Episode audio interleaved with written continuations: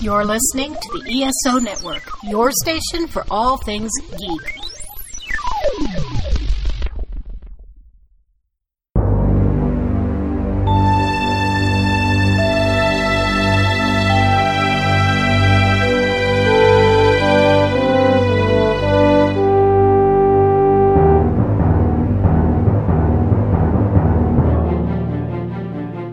Welcome back to Earth Station Trek, a show where we trek from the early days on NBC to the future on Paramount Plus and everywhere in between. I'm Charles Kelso, and it's my privilege to introduce the Earth Station Trek crew Keith Johnson, Greetings. Alan Seiler, Nanu Nanu. and Veronica Dashel. Hi. And we've got some news this week. Holy cow, do we have news this week? it's so funny that we'll go a couple of weeks and not a thing happens. And then all of a sudden, you've got like 10 news stories that are all breaking at the same time. And one of them, uh, this is hot off the press. Yeah. Uh, literally, you you posted a link to it 11 minutes before I logged into our our our recording. Right. So this is like brand new. I haven't even read the whole article yet, but um, there's this guy called Matt Shakman. He's a director, and boy, is he having a big day today. Yeah. because he is the he was the director of WandaVision, and it uh, Emmy nominations came out today, and WandaVision is up for 23 Wow. awards. Wow. That's impressive. Wow. But then 11 minutes ago, uh, we just found out that he's also signed a deal to direct the next Trek film. yeah. That's exciting because I tell you, WandaVision was a spectacular show, and I am so excited to see what he's going to bring to Star Trek. is it a Kelvin verse or OS film? Yeah, it is. No, it's it's always Kelvin from this point. Uh, okay. Well, that tempers my excitement somewhat, but hey. well, cool. I'm sorry, but it's Matt Shakman, so you it's it should be really good. yeah, and- it'll be enjoyable. Yeah, yeah, yeah. And according to the article, uh, the sort of the word is that production will reportedly begin next spring. So that's exciting news. That's around the corner. That's that's Yeah, not a- really. yeah, Yeah. that's not a long delay at all. Yeah, totally. And they're Wow. expecting that now that the director's been set, that this thing is just gonna like, you know, they're gonna hit pre-production and they're gonna it's gonna be like a rocket. You know, one thing I will say about that, Alan, which is interesting, I think it's kind of cool, is there's so much of the old guard that is Star Trek, and there's so much new blood coming in, and Yeah. that is that is exciting because I mean Oh, these yeah. are names I've never heard of before now associated with Star Trek. Yeah. Yeah. So that's kind of cool.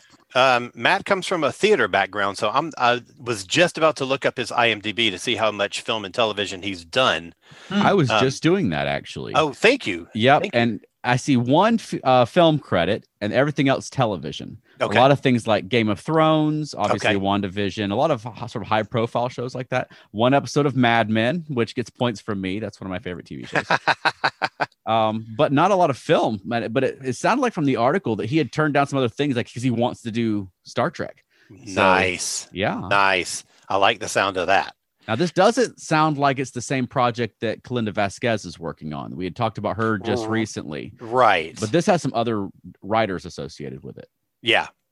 Uh, still ladies though. I had their names here just a minute. Uh, Lindsey Beer and Geneva Robertson. Mm, okay. So I'm not familiar with them at all. And I I didn't get that far into my research yet. No. So I mean, this that's how new this story is. yeah, It's I, I exciting. sort of threw it in our Facebook group before, before everyone got in. okay, so on to the rest of the news that all came out this past week, um, beginning with a tweet from Anson Mount on July 7th, which reads The last ep of season one starts shooting today, that being July 7th. Old school fans are going to be very excited to see what we're pulling, that we're trying to pull off in this one. Getting to do so many things I've never attempted as an actor. So much fun. Boy, that's exciting. Yeah, that, that, that- Yes. very vague, Anson. I need more Well, you details. know, he can't he can't be too you know unvague but at Yeah. least his vagueness is pointed directly at old school trekkers That's true. oh That's man true. i'm really looking forward to that um next story is that the first four films are being released on uh, 4k coming out september 21st and uh, all the films are being newly remastered from the original film and are presented in Dolby Vision and HDR 10. And uh, so every uh, it looks like it's an eight disc set. It's um, the new remaster plus the uh, original Blu-ray with all the uh, already existing uh, special features included on that. Mm. So this is going to be a big package of only four movies. Not really sure why there aren't any more than four movies included in it. Yeah, I was just complaining about the. I mean, mentioning this on Facebook today, and then it's just weird. It's, it's, it seems to me like they just ran out of time. They couldn't do the other two movies in time for the deadline. But it's like if you released uh, a collection of Star Wars, the original two movie set. You're like, Right. well, but there was more than that. Like, why? Yeah. Why are we getting a collection of four of six movies? That seems very strange to me. E- And then what- exactly. are they going to release the other two by themselves later, or that more likely make any sense. there will be a six movie set next year that I'll feel like I also have to buy? Yeah, but then you can trade in the current four movie set. He Yeah. will not. It might have different packaging. Yes. It will definitely have different packaging because they have to have you spend money somehow. it. Yeah, Exactly. Yeah. I, I tell you, I am a sucker for packaging. Me too. So is he. I, Holy I'm cow. planning to buy the original series again for that for that slipcase with the cool. Oh, I love it. I love it. Um, so anyway, the box set is currently available for pre-order. Yep. So go to Amazon or wherever you shop and pick that up. Yeah, you can buy some of the Star Trek movies. Exactly. Some of them. um, let's see. There's also, and this this is this is kind of confusing to me. A brand new remaster of the 2001 director's cut of the first film. Right. That's going that they're about to start on, which uh, is going to be when it comes out. It'll be available for a limited time exclusively on Paramount Plus. And they're saying that this uh, new remaster is going to take six to eight months to complete. Hmm. So why would that not be part of this box set? Yeah, I don't know. I don't. I didn't read all the details. I know Daren Dochterman recently did a podcast about it on Glorious Trek Experts that I haven't had time to listen to it yet. Yeah. But um, I'm excited that there's gonna be a 4K release of the director's edition of the motion picture. That's a big deal. Yeah, But yeah. um, yeah, I had assumed it would be in this set until you just said that. So um, I guess not. Well, yeah, because the the new set comes out in September, and they're Yeah. saying it's going to take eight months to do the remaster. So I don't understand why that would be a separate thing. Maybe they'll package it with Star Trek five and six. Maybe they will. That's true. How much of Star Trek One can you take? Right. Okay, so uh, let's see. Also in the film uh, news, Star Trek: The Voyage Home, which I like to refer to as Star Trek Whales, is getting a new theatrical release um, for its 35th anniversary uh, via Fathom Events. And that will take place on August 19th and August 22nd, which is a Thursday and a Sunday, if I remember correctly. Uh, and that's supposed to be, uh, from what I read, that's supposed to be the new um, the new 4K remaster is what they're going to broadcast uh, in the theaters. Well, I hope so. I would, I, I mean, exactly. But it's funny that sometimes that doesn't happen. You know, Yeah. like uh, Labyrinth got re-released for its 30th anniversary with a new remaster, and they, you know, Fathom, you know, broadcast this crappy old copy. You Hmm. know, whatever. anyway. So uh, anyway, so that's coming up uh, in just a few weeks, and that's pretty exciting. Yeah, that's a good. That's a good call too, because that's probably the most broadly accessible Star Trek film out of all of them. Absolutely, Yeah, absolutely. If you're going to drag someone along with you, that's a good one to drag them to. That's my plan. it's also uh, to me it's the most um it's the most ensemble Mm. Yeah, of the true. movies That's true. you know everyone doesn't have an equal part in it but everyone gets good stuff in it Yeah. and that's one of the reasons that i love it so much okay so i don't know i missed this somehow so maybe you guys did too did you know that there was a new 15 second teaser trailer for lower decks that came out a few days ago Yeah, I saw that clip. I think it was yesterday. I saw it. Um, Yeah. it's sort of a chase scene. It is. So uh, a new teaser trailer. Um, it's uh, Boimler and um, Mariner. Mariner. Thank you. Uh, and they're in what looks like to be uh, the white dress uniforms from the TNG movies, which is interesting. And they're in a car chase. And uh, they they're on a space station. They're going down the the corridors, and all of a sudden, Boimler says, "Look out, fish people!" And they crash through some stuff, and he says, "Sorry," and the Antedian, it turns out to be Antedians, which I think is really, really cool, says, We're not people. Yeah. and that's it. That's the extent of the trailer.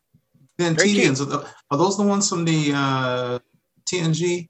Yeah. The, From the season one- two. Yeah, The the, fish ones people. where the the fish people. I think there were two different. Yeah, I remember that. when Yeah, the were- fish people kinda and, and the dog people were like having fights in the corridors. Yeah, okay. Isn't remember that right? one. Or I'm getting two episodes mixed up. Yeah, you're no, you're. I'm you're- getting you're- too mixed up. Yeah, that's the Selay and the. And, Oh, that's right. That's right. uh, The whatever. fish people are the ones that Mick Fleetwood played one of. Right, right. They were frozen or something. Yeah, Crazy. And Worf Worf said what magnificent species they were. Yeah, I remember that. Okay, so um, we have uh, some merchandising news, and that's a new deal that just got announced uh, for Playmates. Yeah. It's picked up the the Star Trek license, and uh, from the article that I read, the license is sort of expanded to all properties. So that means modern and classic, Mm. which means we're going to be getting some um new merchandise for the old shows. It sounds like, and some new merchandise for Discovery, Lower Decks, and that stuff. Yeah. So uh, I know this is one that you were particularly interested in, Charles. Yeah, the Playmates figures were. I know a lot of kids like grew up with Megos in the '70s and that sort Yeah. of thing, but Playmates were my jam in the late, like early, early, the '90s. You know, because Yeah. I was 10 in 1990, so uh, I was perfect age for it. But the Playmates for me are, I mean, I would say one of, if not the greatest toy lines I ever had in my life or that I've ever seen. I mean, and- Yeah. and they and the the toys that made us, they made good points. That the the great thing about the Playmates figures was that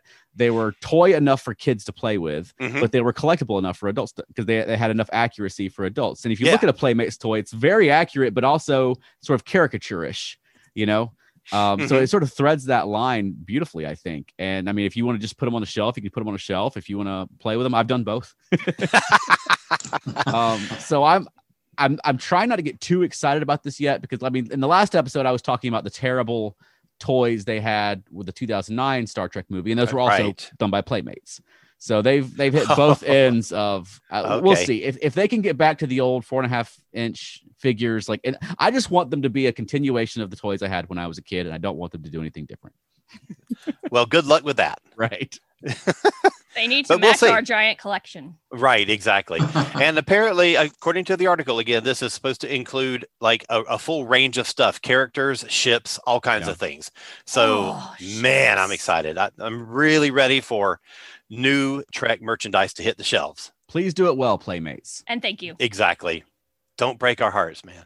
Yeah. Okay, so one last news story, and it's a big one, uh, and it's something that's taking place in. Uh, well, by the time this episode airs, it'll only be four or five days after people hear this. So, Star Trek at Sa- um, San Diego Comic Con. Hmm. We have uh, at least two panels coming up that they have announced so far, um, and that is Lower Decks and Prodigy. They're going to be doing two back-to-back panels. Uh, so basically, an animation block, which I think is really neat. Yeah. So Friday, July 23rd at one o'clock, we have a Prodigy panel, and this is a packed panel. It features Kate Mulgrew, Brett Gray, Ella Purnell, Angus Imrie, Rylee Alaz Alazraqui, D. Bradley Baker, and uh, Jason Mantzoukas. And it also has uh, Kevin and Dan Hageman and uh, co-producer Ben Hibon or Hibben. I'm not sure which. Um, so that's going to be amazing, and I will be shocked if we don't get our first big trailer. Yeah. At that time, Yeah. I hope it's not just uh, like a 10 second teaser or anything like that. It's it's time for a full trailer. I think. Yeah. Let's see some footage, Yeah, yeah, yeah. Absolutely. I'm tired. I'm ready to see these characters in action, including Janeway. Like Inc- especially Janeway. we've waited. Come on. Oh yeah, I'm ready for it. And then uh, right after that, uh, Friday, July 23rd at two o'clock is the Lower Decks panel, and this one features uh, Tawny Newsome, Jack Quaid, and Eugene Cordero, along with uh, Mike McMahan. So that's going to be a good panel, and that'll you know we've already gotten uh, an, uh, you know at least two trailers from season two, and we know a little bit of detail in it. So it's going to be interesting to see how much more they have to say about what's coming up Yeah. And for for both of these panels, but I, I for me especially Prodigy, I'm I'm ready to get some news on that one. Or a release date. Or that You would be what? nice too. I would like that also. exactly. And assuming that they do release a trailer for it, surely that will include a release date. 2021. Like, Right. okay. Right. Exactly. Give me a month. Okay. At least that. Okay. Maybe just a season. Right. I, I have a question for those who are more familiar with Comic Con protocols than I am. I'm assuming those are both going to be in Hall H. No, it's Comic Con at home. Isn't it all? It's all Oh. virtual this year again, right? Mhm. I thought they were doing some in person like Dragon Con is. No, I well, I might be wrong, but I think it, I think Comic Con is just at, at home this year again. Okay. So in general, Comic Con, Yeah. Uh-huh. they they completely clear the hall between between panels, just like they do at Dragon Con, right? Yeah. Okay. Because I was thinking of back to back, and I was like, I know. you'd have to pick. Because I know exactly. no way you could get into both. Right. And I would pick Prodigy just because I'm so anxious to find out any little thing about it. And that wraps up the news for this week. all right. Well, Keith, you had some this week in Trek for us this week. Yeah, actually, this week is a relatively slow week in terms of events. There's a whole bunch of esoteric stuff about uh, second line music producers and stuff like that. That's not not all that germane. But so really, what I had this week and today specifically are two birthdays, and and taking an order. Born on this day, July 13th, on 1926, um, unfortunately passed away in 2008, was the late Robert Justman. Oh. Hmm. And anybody who knows anything about the old uh, Star Trek knows Justman is one of the, the people who came into the original series with Gene Roddenberry. I've always found very interesting. Uh, I think you can talk about a lot of creators. I think some people say this about George Lucas is you have people who have incredible visions and they fight and they get this vision put and then they, they really need other people to sharpen it. Uh, Gene Roddenberry's vision, and I think in guidance for Star Trek, cannot be denied. But the truth of the matter is, there's so many people around Gene who made Star Trek what it was. Mhm. there were people who argued with him. Uh, there were people who rounded out his rough edges. Uh, the truth of the matter is, if Gene had had his way, Star Trek would have been a little bit more of a, of a continually heavy-handed morality play than it turned out to be. And Robert Justman was one of those people. He he functioned as associate and supervising producer on the original series. He was there from the beginning, as well as the Next Generation. He has functioned as he was an associate director, uh, su- associate director, a director, supervising producer on the OS and TNG. And like a lot of people back in those days, he has a really, really long and varied history. Some other things he worked on in the industry include the the uh, Marlon Brando version of Mutiny on the Bounty back in 1962. He was also worked on a movie called Planet Earth, which some people who are deep fans of Roddenberry may remember.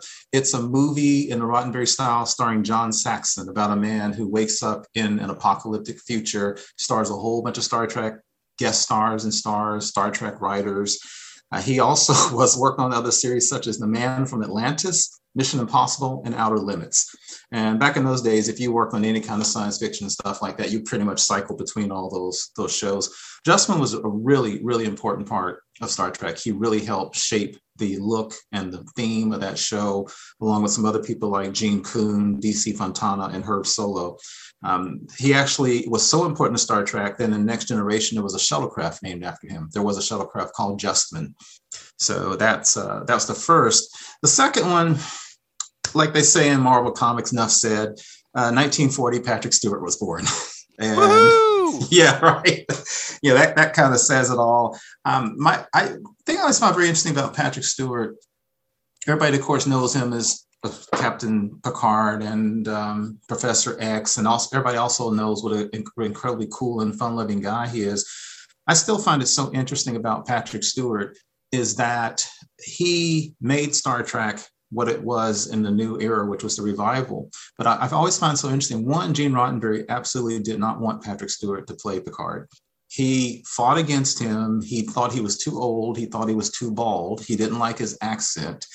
And he only had really one in person meeting with with um, Patrick Stewart, and Patrick Stewart said even then Gene didn't really warm to him. So I think in time he came to accept him, but he never really loved Patrick Stewart as his vision of Picard. And I find it so interesting that again, sometimes you have to have other people help you to kind of realize your vision because obviously Patrick Stewart does a great job.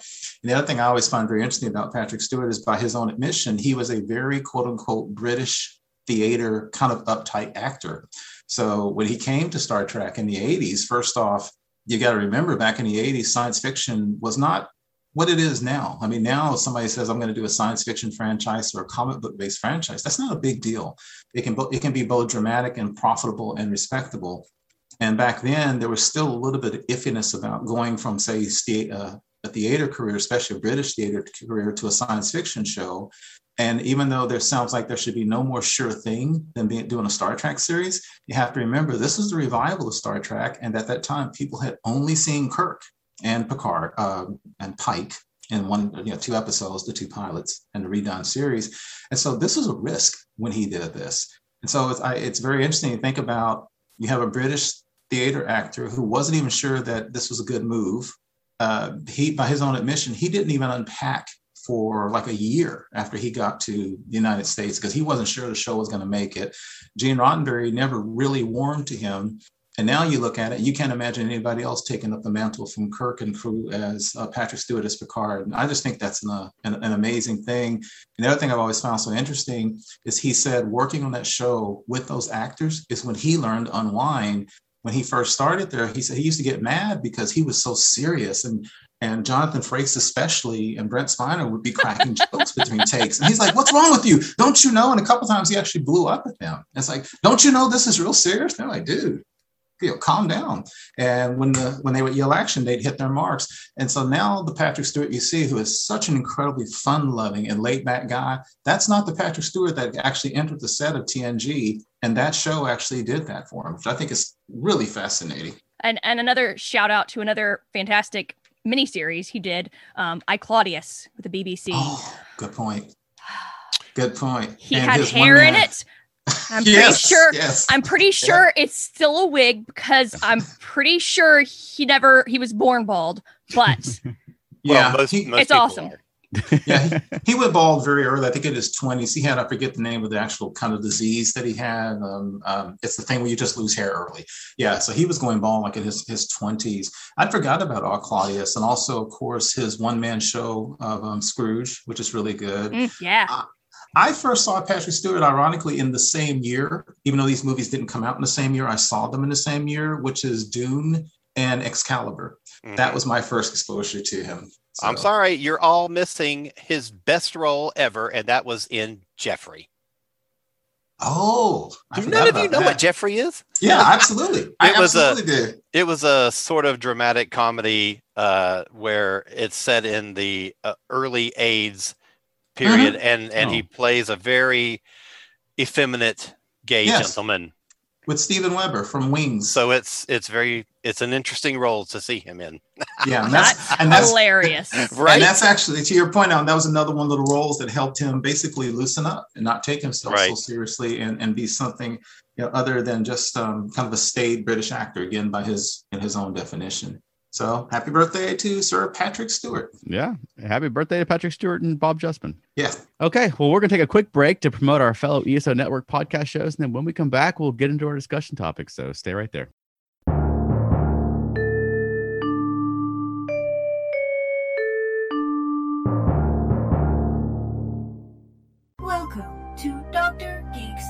Laboratory. Hello, everyone. Dr. Geek here with a shout out to all the scientists who worked tirelessly to bring a COVID 19 vaccine into reality. Let's face it, creating something of this magnitude is a miracle worthy of Dr. McCoy himself. And now, Dr. Geek needs you to do your part. Remember, each shot is one small step back to normal, one giant leap to putting the pandemic behind us. We can do this. For more information, visit vaccines.gov to find your nearest provider. Hello there! I can see you have great taste in podcasts. Keep your discerning streak going with the Soul Forge podcast. No topic is off limits on the Soul Forge. We talk about life, toys, dating, geekiness, love, nerdiness, sex and dating, TV, movies, and just about anything you can think of. Check out the Soul Forge podcast. soulforgepodcast.com and wherever you find your podcasts. We're everywhere.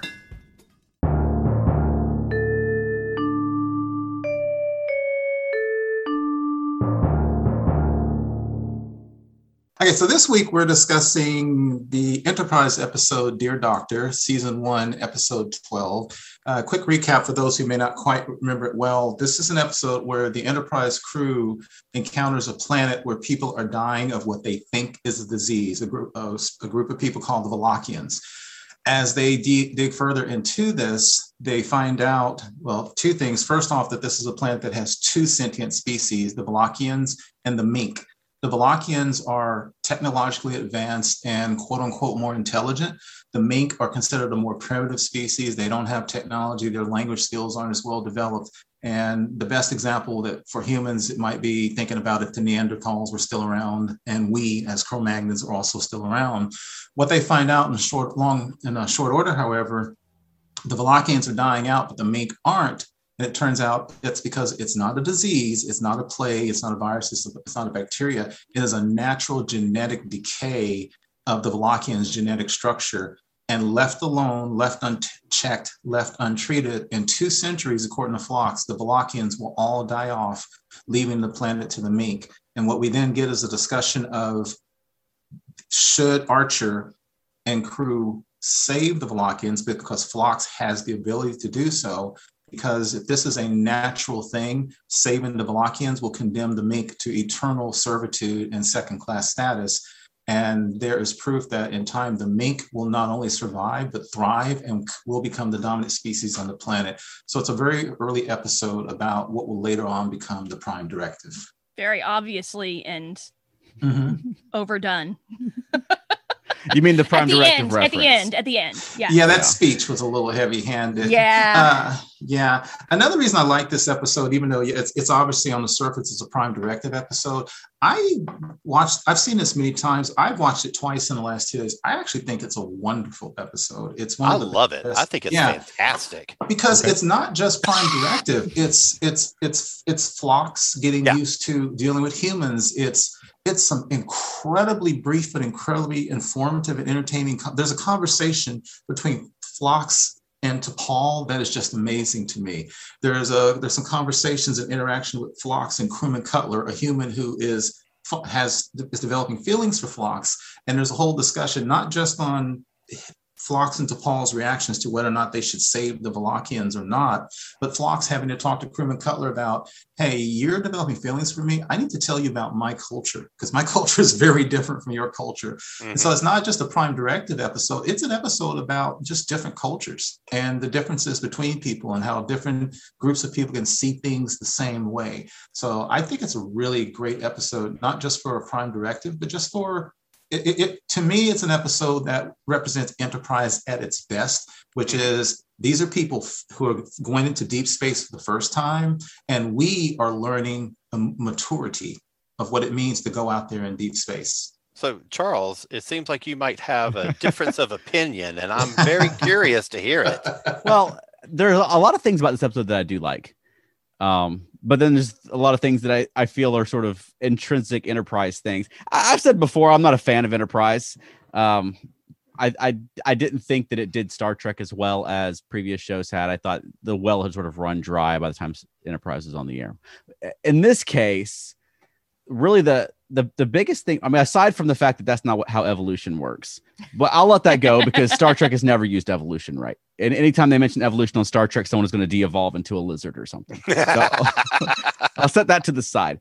But I I, I find the, the premise I don't think quite works.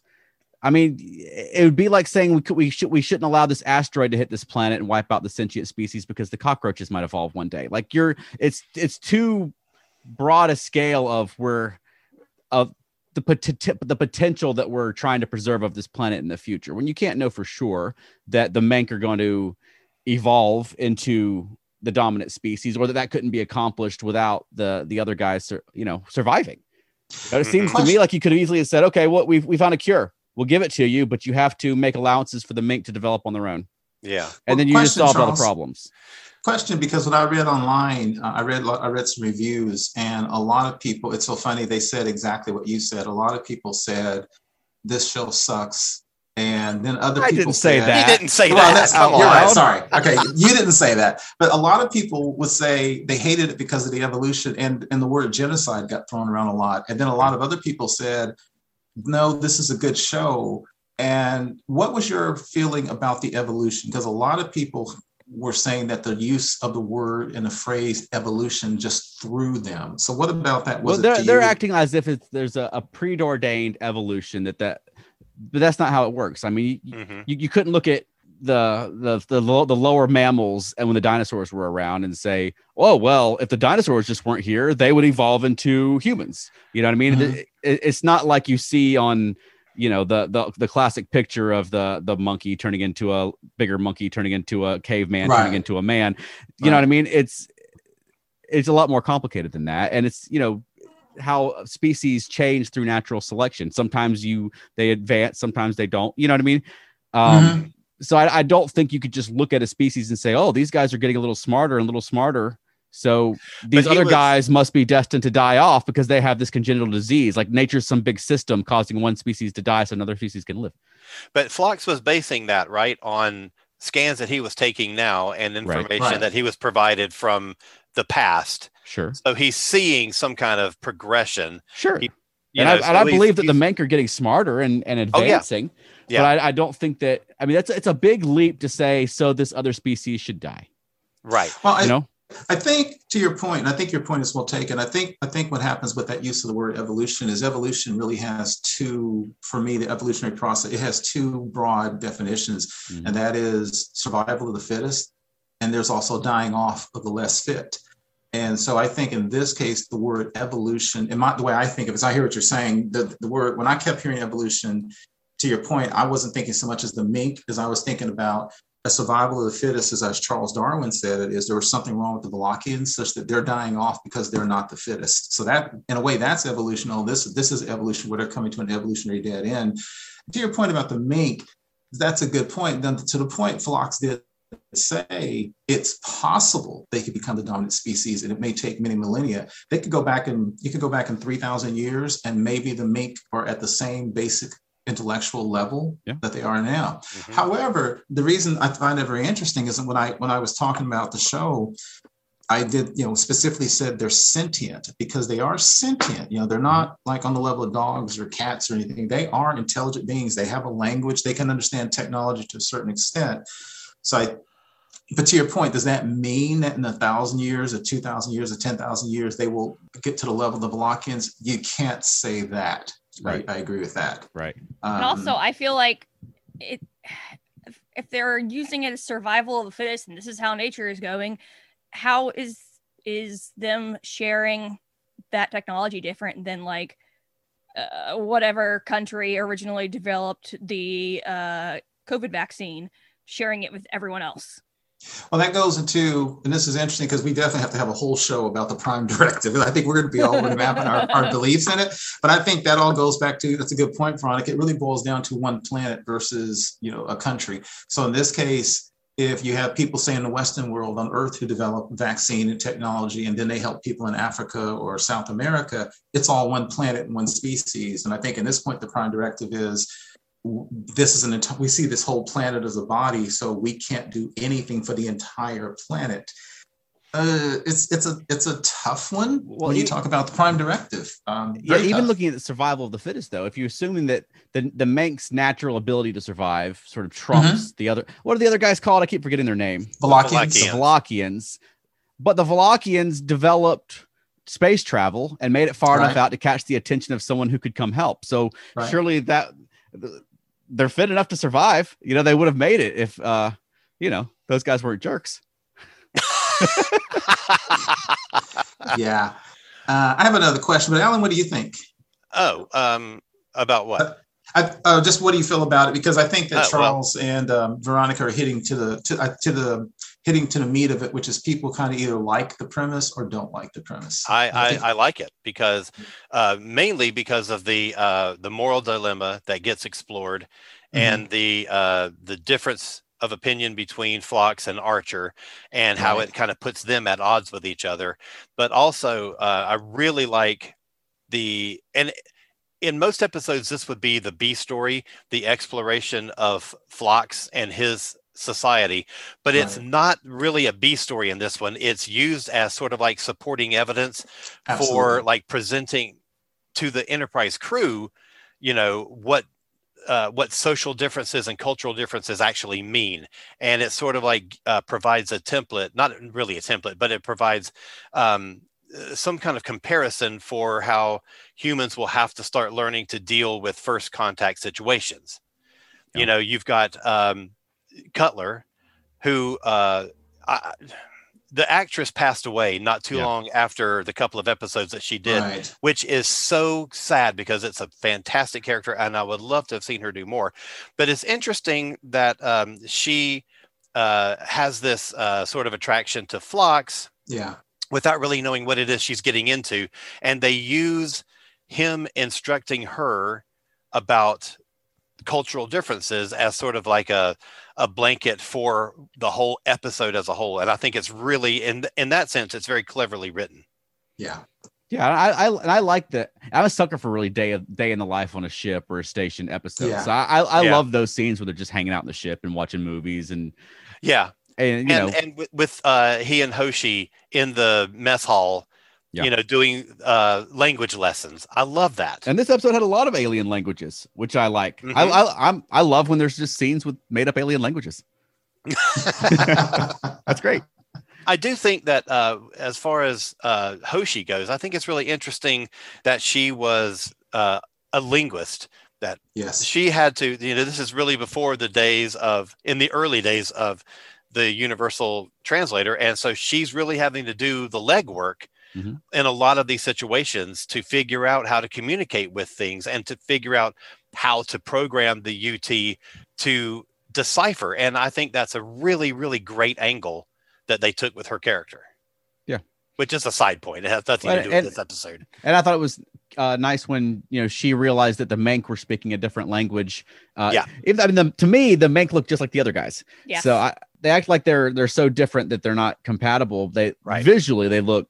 I mean, I, c- if there's a difference in the makeup, I couldn't tell what it was.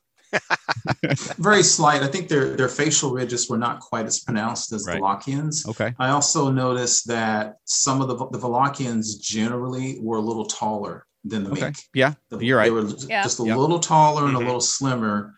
And um, the Menk were just a little shorter. And, and again, as an analog to our history, well, you know, we always say there were two two hominid species on Earth. We now realize there were more than two Yeah, hominid species on Earth. A bunch. Um, yeah, there was the people they call the hobbits down in Australia. There's at least two or three species down Australia way, but the, the ones that seem to have lasted the longest were Cro-Magnon, which is us, and Neanderthals. And now the Neanderthals were slightly smaller and a little um, stouter than we are. Uh, I also find it very interesting to your point about there not being similarities because most European people of European ancestry, Caucasian ancestry, have as much as 6% Neanderthal DNA in them, which I find fascinating. I, I think my ancestors, Africans, well, I have European in me too, but I think most people of African descent don't have very much Neanderthal Mm. DNA. So I, I agree with you, Charles. I thought that was very interesting where he kind of said we have no similarities. I tend to think there should probably be some some similarities in their DNA because they probably Yeah. they would have to have a common ancestor a million Yeah. or so years ago. Yeah. I would I would think so. Um, one thing, and I'm going to babble. I'm sorry. Uh, I think Alan made a really good point, and you did too, Charles. One reason I absolutely love this episode is the thing I always loved about Enterprise is it was showing it's it's a it's a pre it's um it's a prelude that works to me. And all the things that we took for granted, even in Kirk's time, they show you that it was difficult. And to your point, I love the fact that Hoshi is learning languages because they can't depend on a universal translator. As a matter of fact, she helped develop the universal translator. And to your point, Alan, when she starts talking to the Menk, the entire time she's having conversations with the Menk, she's looking down at her universal translator. She's mm. having to read. Now mm-hmm. she's got the Valakian down, they've got the Valakian down pretty well, but she's still having to do the Menk. And I love the fact that she's talking to um, to Phlox And she's and then he liked the scene where he says next gerunds and talked about all the different things they were going to learn. She said something about a thumbnail or something like that at one point. So I think it's cool that they're showing at this point in time the technology is not it's not perfect yet. They're still scared at this point. This is only first half of first scene. They're still scared to go through the transporter at mm-hmm. this time. Uh, I believe at this point they don't even really have full phasers yet. They call they have uh, phase cannons. Um, yeah, of course, they don't have pistols. shielding. Yeah, phase pistols. They don't have shields yet. That's why they have the ablative armor. They they polarize the whole armor. Something I find fascinating because that then comes back in the time of Voyager. So, like you, I love all the things that show that this is the first Warp Five ship. This is the first deep space crew, and I love the things that they're learning, not just technologically but culturally as they go out into the universe. I think one of my bigger problems with the episode two is the way it's presented dramatically. Um, mm-hmm. I feel like T'Pol should have discovered the that logically the other species should die, and then Phlox should have been committed to saving them because he's a doctor, and then you have a debate. Mm-hmm. And then you've got, if this was an original series mm-hmm. episode, Spock would have been saying, we have to let them die. McCoy would have saying, but we have to save them. And then Kirk's trapped in the middle, having to make the big decision. And right. you've got the voice on each side. Mm, the way it plays out here, I mean, Phlox finds the cure, decides they shouldn't use it. And then Archer says, well, that goes against all of my principles, but okay and it's over. Well, and and I agree with you, and I think that one of the weaknesses of this episode is that that is saved for pretty much the very end of the episode, yeah. and they have this big discussion and they part ways. You know, you go to the next scene, which presumably is the next morning or whatever, and Archer right. comes in and says, "I've changed my mind," and yeah. you don't get that process of thought from right. him. You don't know what it is that led him right. to uh, make that change of heart. And he talks about um, you, they were uh, he decides okay we're not going to provide medical aid to these people we're also they had asked for uh, warp technology to help right. them get farther out to maybe find other people to help them and archer denied that too and he says uh, his reasoning is i have to re- constantly remind myself that we didn't come out here to play god which i find really really interesting because uh, you're using that as an ex- as a reason for not providing this stuff but by not providing that stuff you're still making a decision. You're still right. essentially yeah. playing god. You're still condemning one of those two races to to death. Sure. Eventual you know gradual death but you know you're you're committing this to a, a, an evolutionary process that you honestly don't know that it's going to go that direction. Yeah so I find that really, really interesting. The other thing about it is, I also find it super interesting that this decision was made purely shipbound. There was never an attempt to uh, confer with uh, Starfleet or the uh, Vulcan mm. Council. Yeah. How do you not? How, how is this a situation that you don't run up the flagpole to your superiors to say, what should I do in this situation? Yeah. I, I think that was an interesting part of it. You know, if you're if you're so determined by the end of this episode that uh, Starfleet's going to need a governing principle, a prime directive, as it were, um, how do you not present this situation to the people who would be making that decision and putting that into place? Sure. Yeah. Or even just leave it with the the Valakians? Yeah. Valakians. Yeah. okay, let me report back and you'll hear something yeah. from Starfleet in six to eight weeks. You know what I mean? Right. Like exactly. Yeah, I, will submit the request to corporate. It's a transceiver. They'll let you know.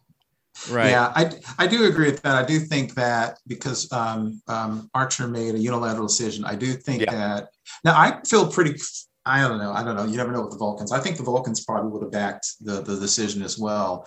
But I tend to, I do agree that what should have happened is our, there should have been a, two things. You're right. They should have inserted just a little bit more conversation between T'Pol and Archer, maybe one con- additional conversation. And I do agree that something like that, he would still probably need to run that through through Starfleet. Because one of the things I did think about is this is one of these shows I think that is rife for uh, revisiting later. For example, he mentioned um, the first guy they found, he mentioned the Ferengi.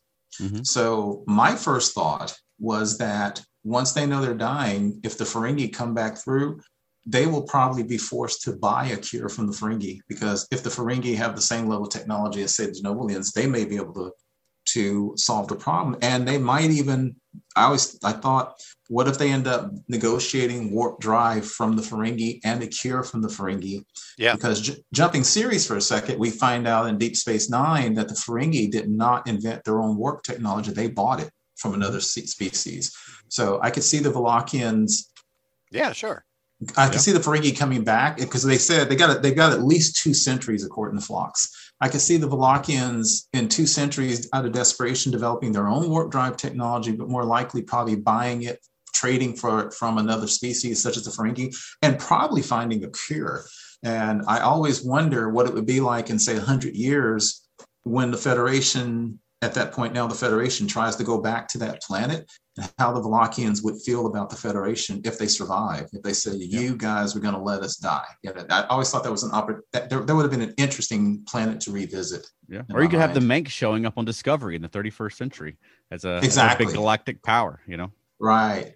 another thing about this and and coming back Mhm. to that final scene with archer changing his mind Yeah. um i'm sh- I, I feel certain that that feels kind of tacked on because the original script did not include it Really? it was it was uh, they were sort of told to rewrite the ending and it uh, originally ended with Phlox basically disobeying archer uh, and denying the the thing. And um so they they were told and i don't know if this was by the network or the uh, whatever but they were told to to fix that ending. And so i i feel certain that that's where you know that's why that scene is so abrupt you Hmm. know they're, they're just like okay well uh, i've changed my mind now uh, and i'm i agree with you and um, there's a quote from uh, john billingsley he f- much preferred the original ending Hmm. and he felt this the the the rewritten ending the filmed ending was a cop out It was to your, that's a good call, and it was the network. And to the point was they didn't want, um, as what Charles was saying about a doctor, they didn't want a doctor basically uh, in their minds being dishonest and hiding something from Archer. And then the other reason that they they they added that thing with Archer on there is they didn't want Archer's um, Archer's um, what's the word I'm looking for his authority and power. Uh, his, Yeah. his agency to be taken away. They didn't want Phlox to make the decision for him. It's kind of like in the original script of the original series episode, City on the Edge of Forever, the original script, Kirk was paralyzed and Spock is the one who prevented McCoy from saving Edith Keeler. And they were like, nah, you can't do that. Nobody will ever respect Kirk again. And so that's what happened here. They said, if you do that, then you've taken Archer's agency away and we, we Mm. can't have that. Hmm. Um, nowadays, they might write that script differently because we can, we're, Mhm. get- we're a little we're a little harder now with how we write our science fiction. You know, I could, I could see that uh, Yeah. very different. and it's interesting that they had a little rushed ending at the end when the, the episode is so leisurely as it I mean, Yeah. the, the cold open or the opening teaser, whatever you want to call it, is literally just Phlox feeding his pets. And then it Right, fades out to the credits. And it's like, I even, we were watching it to this evening and I was like, well, that was engaging. like, like that, that's supposed to be the part of the, like, you're supposed to get, grab people's attentions and dun, dun, Right. dun. And then you're into the show. But it's That's like, true. You, you had plenty of room if you wanted to spend more time on the, on the moral debate. That's fi- Mhm. absolutely correct. And and I think that that scene is really just to show you this episode is if you didn't notice by the title, this episode is going to be about Phlox and he's different because he feeds his animals these things and then he eats the same things himself. So he's a peculiar one. he's an oddity, you know. So that's kind of setting you up for um, what you're going to be getting. And I really think um, there's a lot of exploration. You learn a lot of stuff about his people Oh, yeah. Yeah. in this episode, and I find a lot of it fascinating. The whole polyamory thing. Mhm. Um, his it, this, this is apparently societal polyamory, Mhm. um, where he has three wives, and each one of those wives has additional partners. Um, and I just, you know, and as much as we learn about him, like I think it's fascinating that you have all these this extended, intimate family, and uh, because of that, you you generally don't like to be touched Hmm. casually or socially. I think that's such an interesting detail Yeah. to add in to uh, it, it makes so much sense in that situation. But you know, it it makes me think of all these other questions like he's got three wives and they all have other partners. Is having three partners uh, the standard? Is that a standard family unit? You know, are there monogamous couples? You know, if there are, how accepted are they? Are they a pariah in their society? Um, are you know are romantic relationships exclusive to immediate partners or do they sort of share out into the network as it is i just think there's so much that there is to learn about denobulans i think it's and also you know i didn't think about this uh, right away but um he's talking about too in his letters that's another aspect the uh, epistle sort of like um structure of this episode where he's corresponding with his uh Fe- Federation counterpart, and he uh, is talking about the the Denobulan mating season, and he describes Yes. the participants as combatants. Right. Yes. That's yes. fascinating. Yeah. I Yeah, want to know there's- more about that stuff. There, I, th- I think I agree with you, Charles, uh, Alan. Uh, Alan. That's no reason I love the episode because, um, uh, other than the tacked on ending, it is literally one of the most rich and deeply written Mhm. episodes I've ever seen. Especially they cu- they cram so much into one episode. They really Because to do. your, Yeah. um, I'm going to jump. and Sometimes people don't like to do this, but I'm going to jump outside this episode to bring in things from other episodes of Enterprise. Oh, You made we've never really- done that before. yeah, right.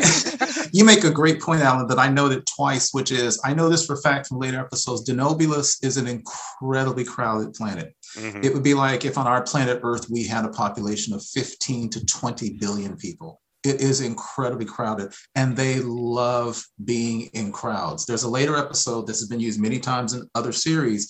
There's an episode for for a reason. The entire crew has to be put in suspended animation, and Phlox is Mhm. the only person awake.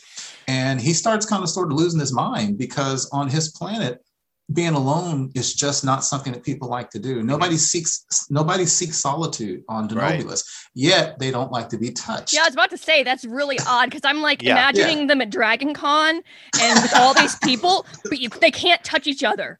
I don't see how that works. Well, But I was- 15 to 15 to 20 billion people, I believe, is the the membership cap that Dragon Con is using this year. So but but I, I thought but I thought it was it was a I thought it was a weird but a really cool thing. And even at the end of the show, when Hoshi touches him, she says, you know, don't, basically don't spend your time in sick bay. She touches him, and he kind of looks down at it, yeah. and he's just kind of like, well, this is what they, you know, this is what they are. Another thing uh, to your point about the um, the the polyamory and stuff.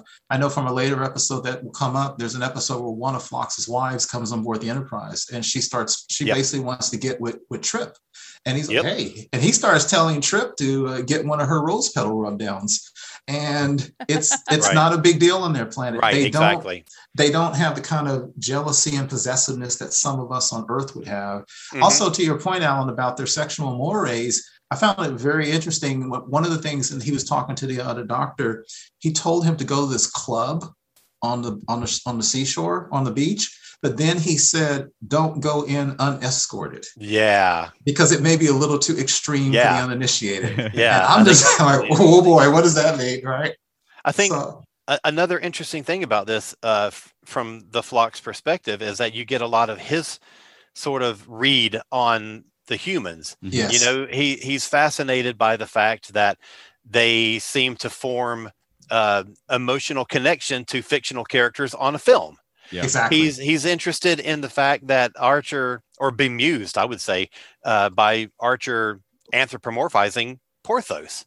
You know, and uh, and you know, you find you have all these details that get layered in, Yeah. and none of them are done extraneously. They all add up to the point that the Yeah. episode is trying to make. And as he's going through these sort of observations, um, it leads to later in the episode. Um, Phlox is talking about uh, the Menk and human compassion and everything, and he's like, they think the Menk are being exploited by the Valakians, so their first instinct is to rise to their defense. Defense, Right. despite the fact that the Menk don't appear to need or want a defender. Hmm. It's the humans assuming this role because they see something that they interpret needing protection or needing a- a defender and that engages their emotional response and I, I think that is such an incredibly well written line Yeah. and such a good observation So something else I thought of earlier and I never got it in, but now this brings it around nicely. Um, if they had, if they had, so they didn't save them. What if the the Menk were never able to develop anything on their own, and because the others, the Phlox, Valakian? Blackian, because the Blackian, because they Did I they, get it? You got it, they take care of everything because they took care of Right. everything for them. Yeah, if the what Menk if they're not able to, even if they had to slowly start doing it, what Yeah. if they're just not able to take over and then they both end up being extinct. Well, that's a possibility. I think there's two things about that. I think one, they were saying it looks like the Menk were because if you think about it, the Menk learned another language, at least was learning basic words. He said food, and then he said no food, and then he said, well, then he taught them tick tick, tick tick for Oh, yeah, you. that's right. but here's the interesting thing about that, and this is where it goes back, and this is why I love prime directive discussions. It goes back to all these, it's more relativism, because here's the point Mhm. if the Valakians died off, they made a very big point, I thought, of saying the Valakians didn't let them farm on fertile land. I think it's pretty obvious the Menk could survive on their Yeah. own. Now, would they develop warp technology? I don't know, but I think they would be able to survive. You know, they may come back in 10,000 years Mhm. and they're still a relatively primitive race of people who don't develop warp drive, but they're probably farming their planet. They're probably happy and they're probably successful. So now is if you have a species that may never develop advanced technology, are they worth more or less than the species that has developed advanced Sure. technology? Yeah, good point. And then what do you do with that? Yeah, absolutely. Um, I really want to see. I I really want to see where the Menk are in Discovery's new Yes. timeline. Yes. Yes. You know, I Yeah. want to know Yeah. what's what's going on with these guys. You know, I want Yeah, them to, I- to avenge the Valakians. yeah. I want them. I want the Menk to be like now sitting on the Federation Council or something. right. Yeah. Well, to your point, Charles, and that's the thing, because I, I really did think, what if the, the- what if like in 10 years the Ferengi came back and the Valakians negotiated for a cure and warp Yeah. drive? They'd probably be really pissed at what would now be the Federation. Yeah. You know, it might change their entire planetary uh Yeah, absolutely. outlook. Yeah. Absolutely. But they don't right. know that they did they had that and didn't share it. What's that? They didn't know that they had the solution and didn't share it. Other than the warp drive, they don't Yeah. know that they had the solution. Yeah, I, I don't think Archer ever said, "Hey, we have a cure, but we're not Right. giving it to you." Yeah. right. No, that's a That's good good point. That's a very, very, that's very good. They may, but they may just, maybe they just be pissed about them not giving them warp drive. One real quick Exactly. One real quick thing I want to say, based on what you were saying, Alan, about how this show just does an incredible world building with Phlox. I thought one of the most powerful scenes in this entire show, and I just love it. And it's it's so logical. Is Phlox says basically about uh, relationships. He goes, "I'm going to talk to the only other person on board who can understand basically Yeah. what's going on with him and Cutler." And what I find so amazing is he goes and he talks to Paul. Yep. And as a Vulcan, she's a, from a much more advanced civilization as he is. She's from a civilization that's more quote unquote emotionally mature about being in space. But after a minute, he's like, I find the conversation with her unsettling because she Mhm. should, you know, he wants to hear the experience of another being from another spacefaring race that's much older and quote unquote wiser than Earth. And she's pretty much like, you're just a curiosity to her, and she's probably not even interested in you. And he's like, Yeah. "Oh, damn. She's Well, just she- looking for some strange. She was making good points, though. Um, Absolutely. I mean, that could have been the case. yeah. But I think I, I I really enjoy the fact that I mean he's such a jovial personality. It's it's Yeah. interesting to see in this one episode at least that sort of like undercurrent of isolation and loneliness. They are the only two, unless you count Porthos, which of course I always do. They're the only two non-human right. uh, crew members, Yeah. and uh, he's he even has a hard time relating to her. So they Yeah.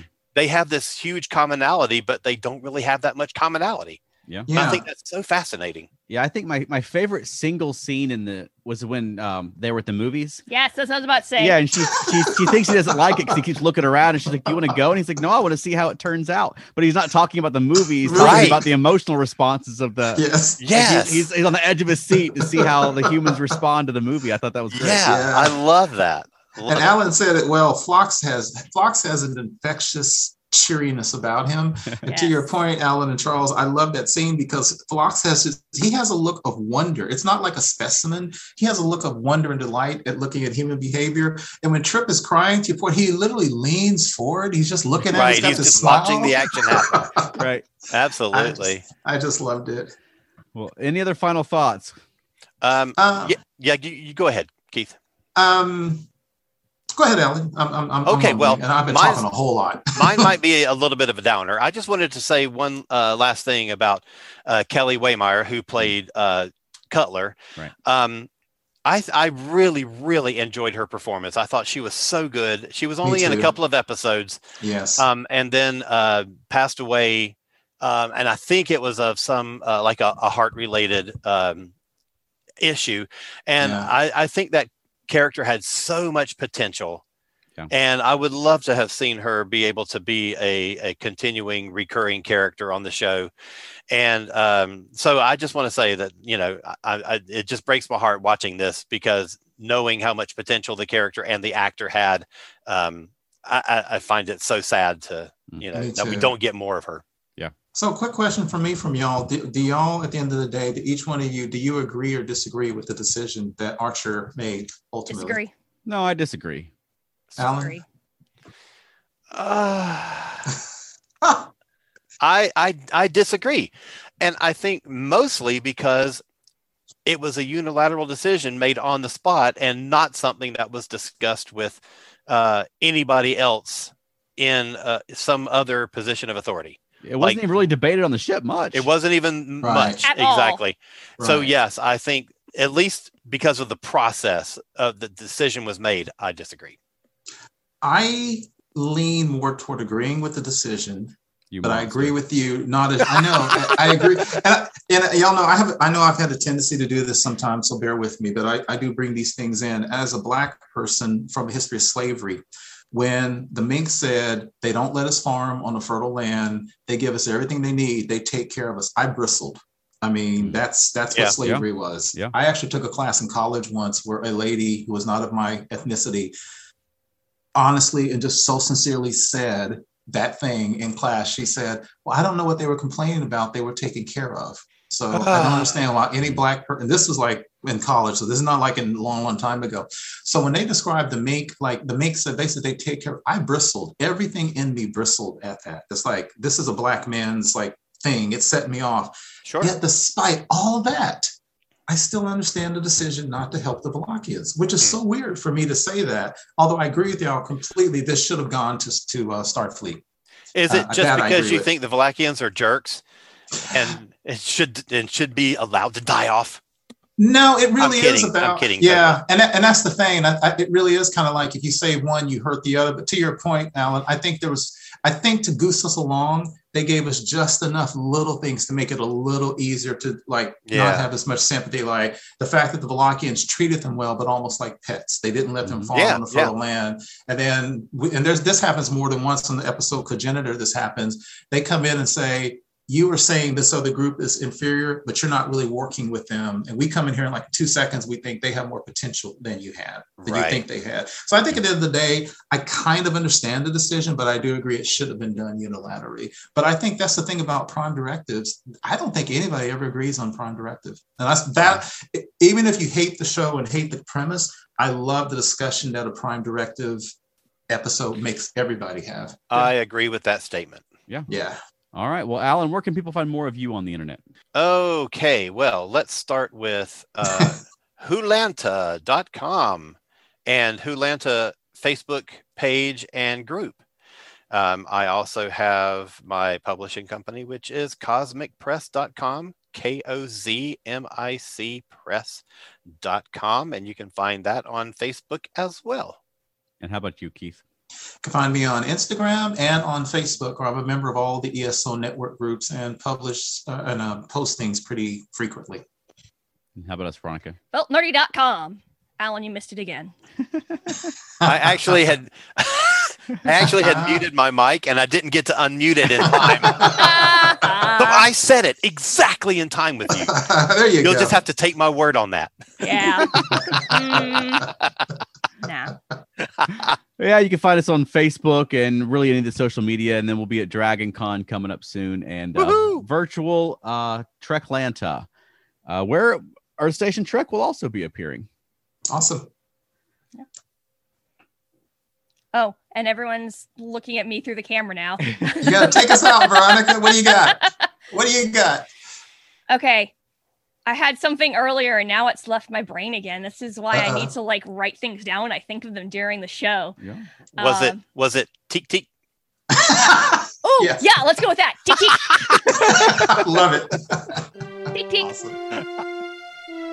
Thank you for listening to Earth Station Trek. If you enjoyed the show, please subscribe on your favorite podcast platform. Give us a positive rating. You can also send us feedback at earthstationtrek at gmail.com. You can join in the fun on our Facebook group or follow us on Twitter.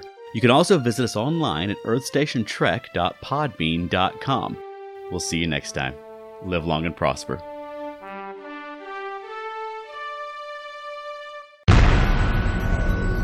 This has been a broadcast of the ESO Network. Be part of the crew and help support our shows by donating to our ESO Patreon or by shopping at the TeePublic store, which can all be found at www.esonetwork.com. The ESO Network, your station for all things geek.